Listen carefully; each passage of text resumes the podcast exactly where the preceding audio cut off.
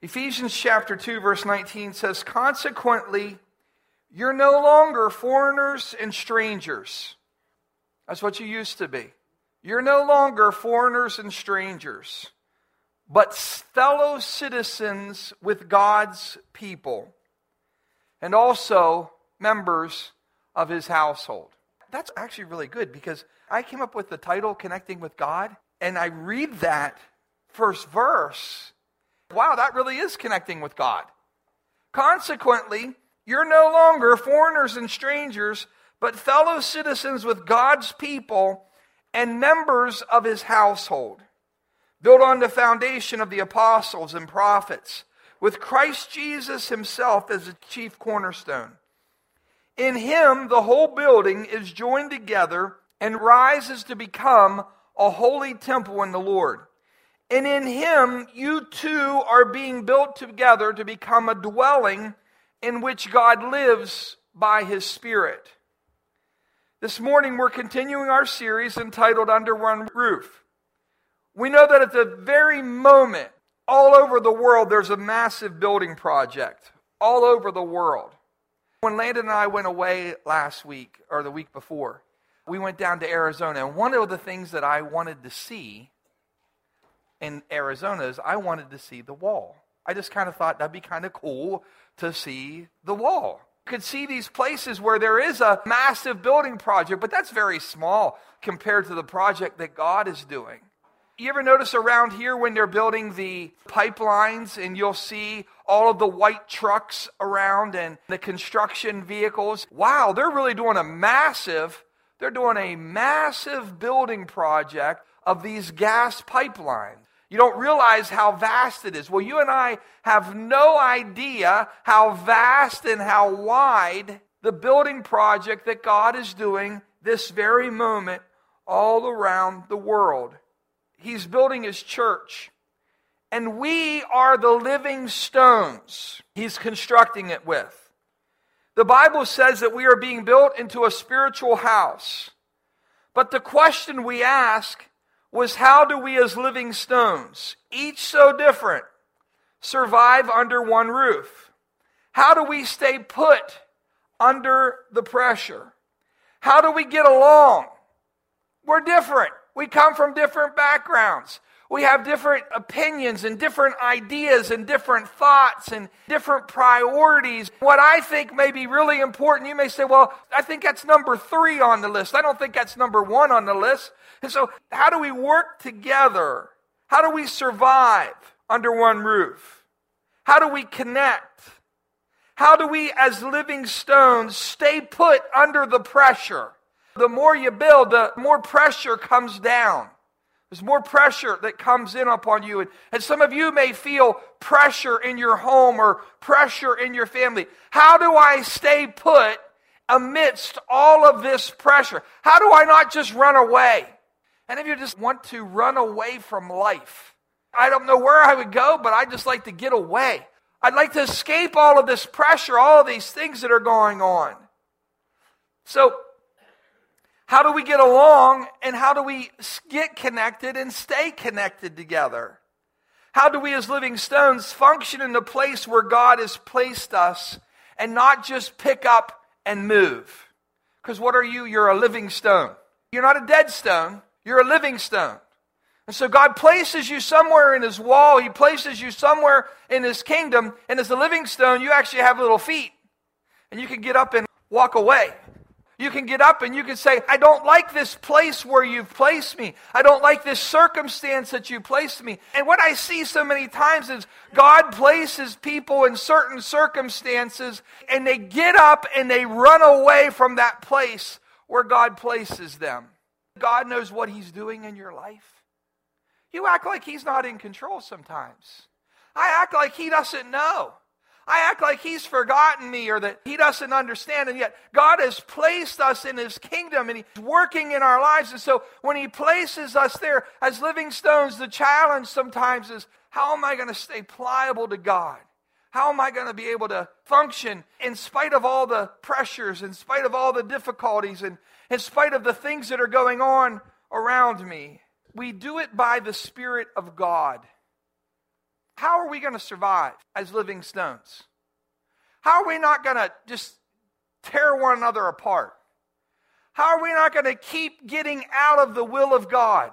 Keep moving. It's funny, sometimes people, we're all different. I'm not judging anybody. We're all different, and there's times where God wants us at different places at different times. There's some people who are just wanderers. They think it's always going to be really exciting over here, and so they run over here, and they're there for a few minutes, and then they get really bored really quick. And then they run over here. I'm just searching for the will of God. Hey, hey, clown, you were in the will of God a long time ago. You keep taking yourself out of it. Sometimes the will of God, it's not the most exciting place, it's not the easiest place, but can I tell you, it's the best place for you. God's got plans for you, He's got a purpose for you.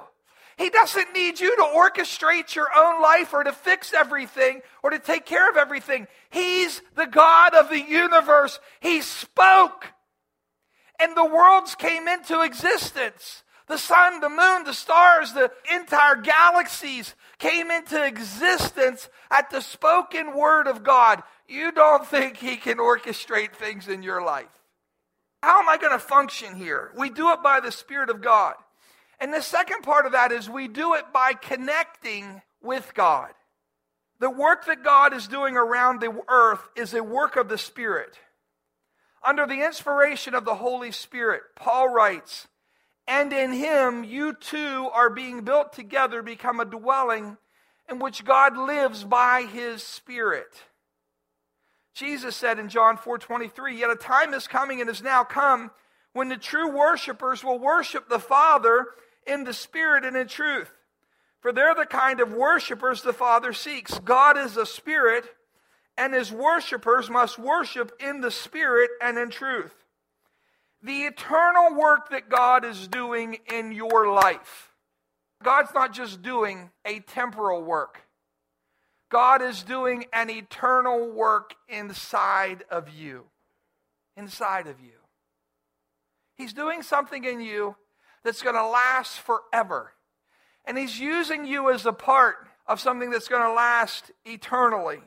That can be accomplished only by the Spirit of God. Do you understand that? There's a work that God is doing, there's something that He is accomplishing that can only be accomplished by the Spirit of God. It's spiritual in nature, and mere human efforts or endeavors will not bring it to pass. It is impossible. So, how are we going to survive and thrive as living stones being built together?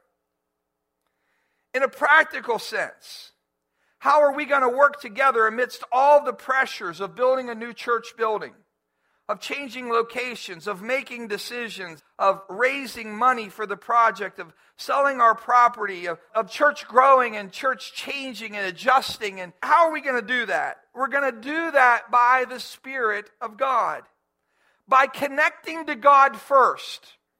If you're not connected to God, if I'm not connecting to God, we're going to have a problem.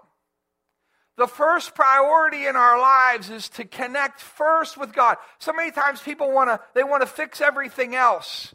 They don't see that the first thing, you know, when you get on a plane, what do they say to you? In case of emergency, an air mask will fall down. Place it on your own face first, and then help the people around you. The connection that you and I have to God has to be our first priority. What, Pastor, I got to work stuff out with my wife. I got to work stuff out with my kids. I got to work stuff out with my boss. If I can just get that, then I'll get things back right with God. No, your first priority is to connect with the Lord.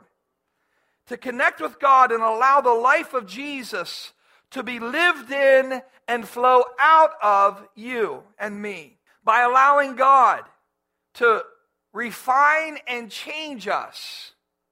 Do you know that you need to change? I know your spouse has been telling you that for a long time. I know they have. And if they haven't said it outright, they kind of hint at it, okay? You and I need to be changed from glory to glory. We need to have your image be superseded by the image of Christ. Your old man, what needs to be seen in you is Christ inside of you. You and I need to be changed and refined till the image of Jesus is seen clearly. Till we can say with the Apostle Paul, I have been crucified with Christ, and I no longer live.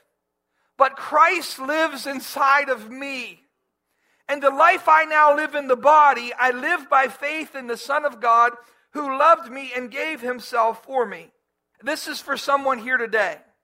How are you going to keep your family together? Let me tell you how that is. By first making your number one priority to connect with God. By being crucified with Christ and allowing Christ to live in you. By dying to yourself and becoming selfless. The challenge for many of us is that we're selfish. If you hear yourself say I or me a lot, I can guarantee you that you're going to continue to have a problem because you're still living. Once you're dead, a lot of things that bother you don't bother you anymore. Do you realize that? When you're dead, a lot of the things that you stress about aren't going to be a big deal. A lot of the things that you worry about aren't going to be a big deal when you're dead. Well, the Bible says that you have been crucified with Christ. You no longer live, but Christ lives inside of you. If you're still living, there's going to be a continual battle between selfishness and selflessness. But if you have died and your life is now hidden in Christ, you become selfless. It's not so much about you and what you need and what's right and what you deserve, because those are the things that cause that cause so many conflicts in our lives. People will say, "Oh, Pastor, I'm not selfish. It's my wife. It's my kids. It's it's my neighbor. They're the, it's my boss. They're the selfish ones." Well, how often are we thinking of ourselves? How often are we thinking of our rights? How often are we thinking about me? Me? Oh no, no, no! I'm not selfish. I'm the generous one out. I'm the most generous one out of the whole family. But what's your focus on? And are you happy? Well, no. I'm mad most of the time you may say. Oh, so how's that working for you? You're focusing on you. Your attention is on you. And the more you focus your attention on you, the more miserable you get, the more upset you get. But when you turn your attention off of you and you turn your attention upon the Lord, this can't be accomplished by me giving you three points and then you doing it. This is a work of the Spirit of your old man dying and Christ living. And it only comes through connecting with God. Listen to what Paul told the church at Galatia. He said, You, my brothers, were called to be free. Galatians 5:13. But do not use your freedom to indulge your flesh. When you indulge it, you give it what it wants to feed your old man. When it talks about the flesh, it's not always talking about the flesh, meaning, okay, you're chasing 30,000 women, you're robbing banks, it's that old nature. It's that old man. It's more than just the bad sinful part of you. It involves the fleshly part of you, the natural man, which wants what's contrary to the spiritual man. The natural man, he wants his way most of the time. He wants to be right most of the time. He wants to be served first. He wants to be coddled and babied. The natural man does not like discipline. He doesn't like it. The spiritual man recognizes those things that they may be difficult at this moment, but they're going to produce fruit that will last in my life. He says, But do not use your freedom to indulge your flesh. Rather, serve one another humbly in love. For the entire law is fulfilled in keeping this one command love your neighbor as yourself. If you bite and devour each other, watch out, or you will be destroyed by each other. You're both going to lose.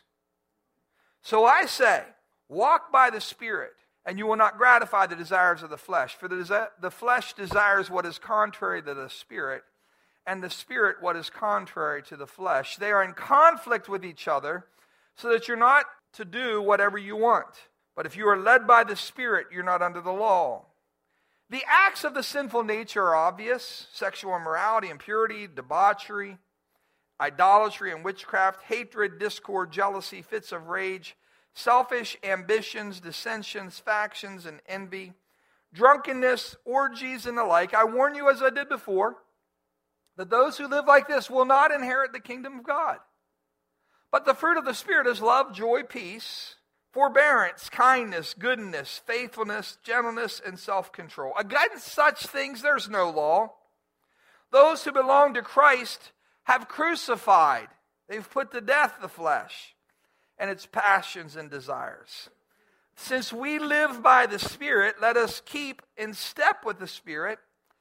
Let us not become conceited, puffed up, full of ourselves, provoking and envying each other. Did you hear what he says? Let us not become puffed up, provoking and envying each other. Now, you heard what Paul said. What enables us to get along and not destroy one another? It's funny, a lot of times people can get along as long as you keep a distance and don't really get too close. You know what I mean? And for not too long a period of time. If you're together a few minutes a day, you can get along. You work in a real tight space, sometimes it's harder. What keeps us from eating one another alive? Because he says you'll devour one another. The answer is love. Well, how do we function together in love? The answer, again, is to connect with God and to walk in the Spirit. Now, at this point, many people are looking for a deep spiritual truth. They would like the evangelist or the pastor to lay their hands on them and say, abracadabra, shazam, or some cool spiritual phrase. That's it. You got it. Take it now. They would love for that to happen. And then they say, boom, now I'm changed automatically. There's occasions in which God works that way, but often He works in a different manner. We want that point of contact with God where instantly instantly everything in our lives change. Can I say this to you? God usually works through time and place. I wish I could get prayed for and it would always be it would be totally different. And I know that there's times in which God breaks strongholds in our lives. I know there's times in which God does a healing in our lives or he does those things, but often he works through time and place. It's not instant. It requires proximity. You need to draw near to God in faith. It requires being quiet and listening. It requires being in His presence and interacting with Him. Throughout the centuries, men and women, their lives have been transformed because they spent time with Jesus. I'll say that again. Pastor, you don't got anything better than that? No, that's what works. You don't got a quicker one? Pastor, could you package it in a real cool video series so that I can watch it? Could you put it in a real cool box and make it seem really cool if three steps two and five steps two and two steps two and, and then could I just fast forward it and watch it on two times faster and then get it in my spirit? Would that work? People want to tell you that stuff. Typically, God works through time and space proximity, where you're at. You're near Him. It comes from being in His presence. And in His presence, God manifests Himself. In His presence, God reveals His will. And He does that through prayer and daily devotions. Through these interactions, our lives are transformed. That's why we laid out for you at Lighthouse, we laid out for you a plan that we say to you if you'll do this, if you'll every day you'll read his word, if every day you'll read a devotional, I can't tell you how many people have said to me, man, it's amazing how when I open up that devotional, it speaks to exactly what's going on in my life.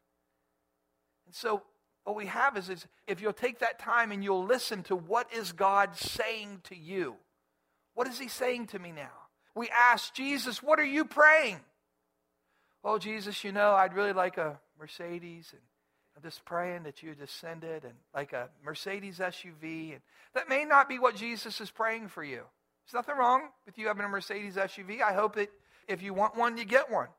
But Lord, what are you praying for me? Where are you working? What are you doing in the land right now? John 15 said, Remain in me and I'll remain in you.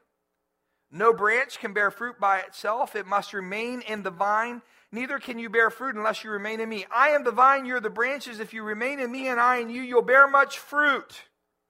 Apart from me, you can do nothing. If you do not remain in me, you're like a branch that's thrown away and withers. Such branches are picked up, thrown into the fire, and burned. But if you remain in me and my words remain in you, ask whatever you wish, and it'll be done for you. For this is to my Father's glory, that you bear much fruit, showing yourself to be my disciple. Did you hear that? If you remain in Christ or connect with him, you're going to bear much fruit, fruit that will last.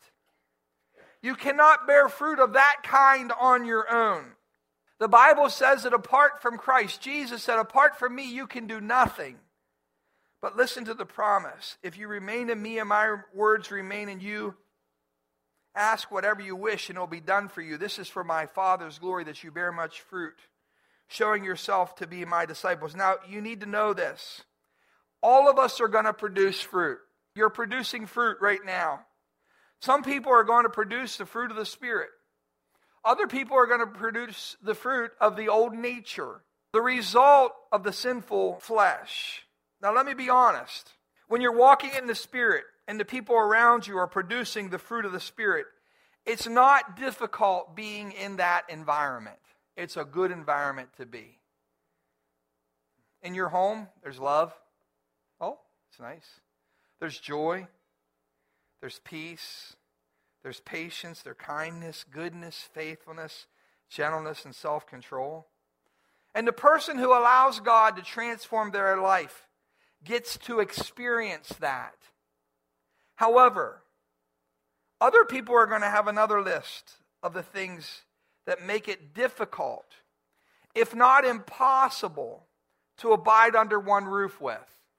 Did you know that hatred, discord, jealousy, fits of rage, selfish ambitions, dissensions, factions, and envy, which, to be honest with you, are evident in many Christian homes.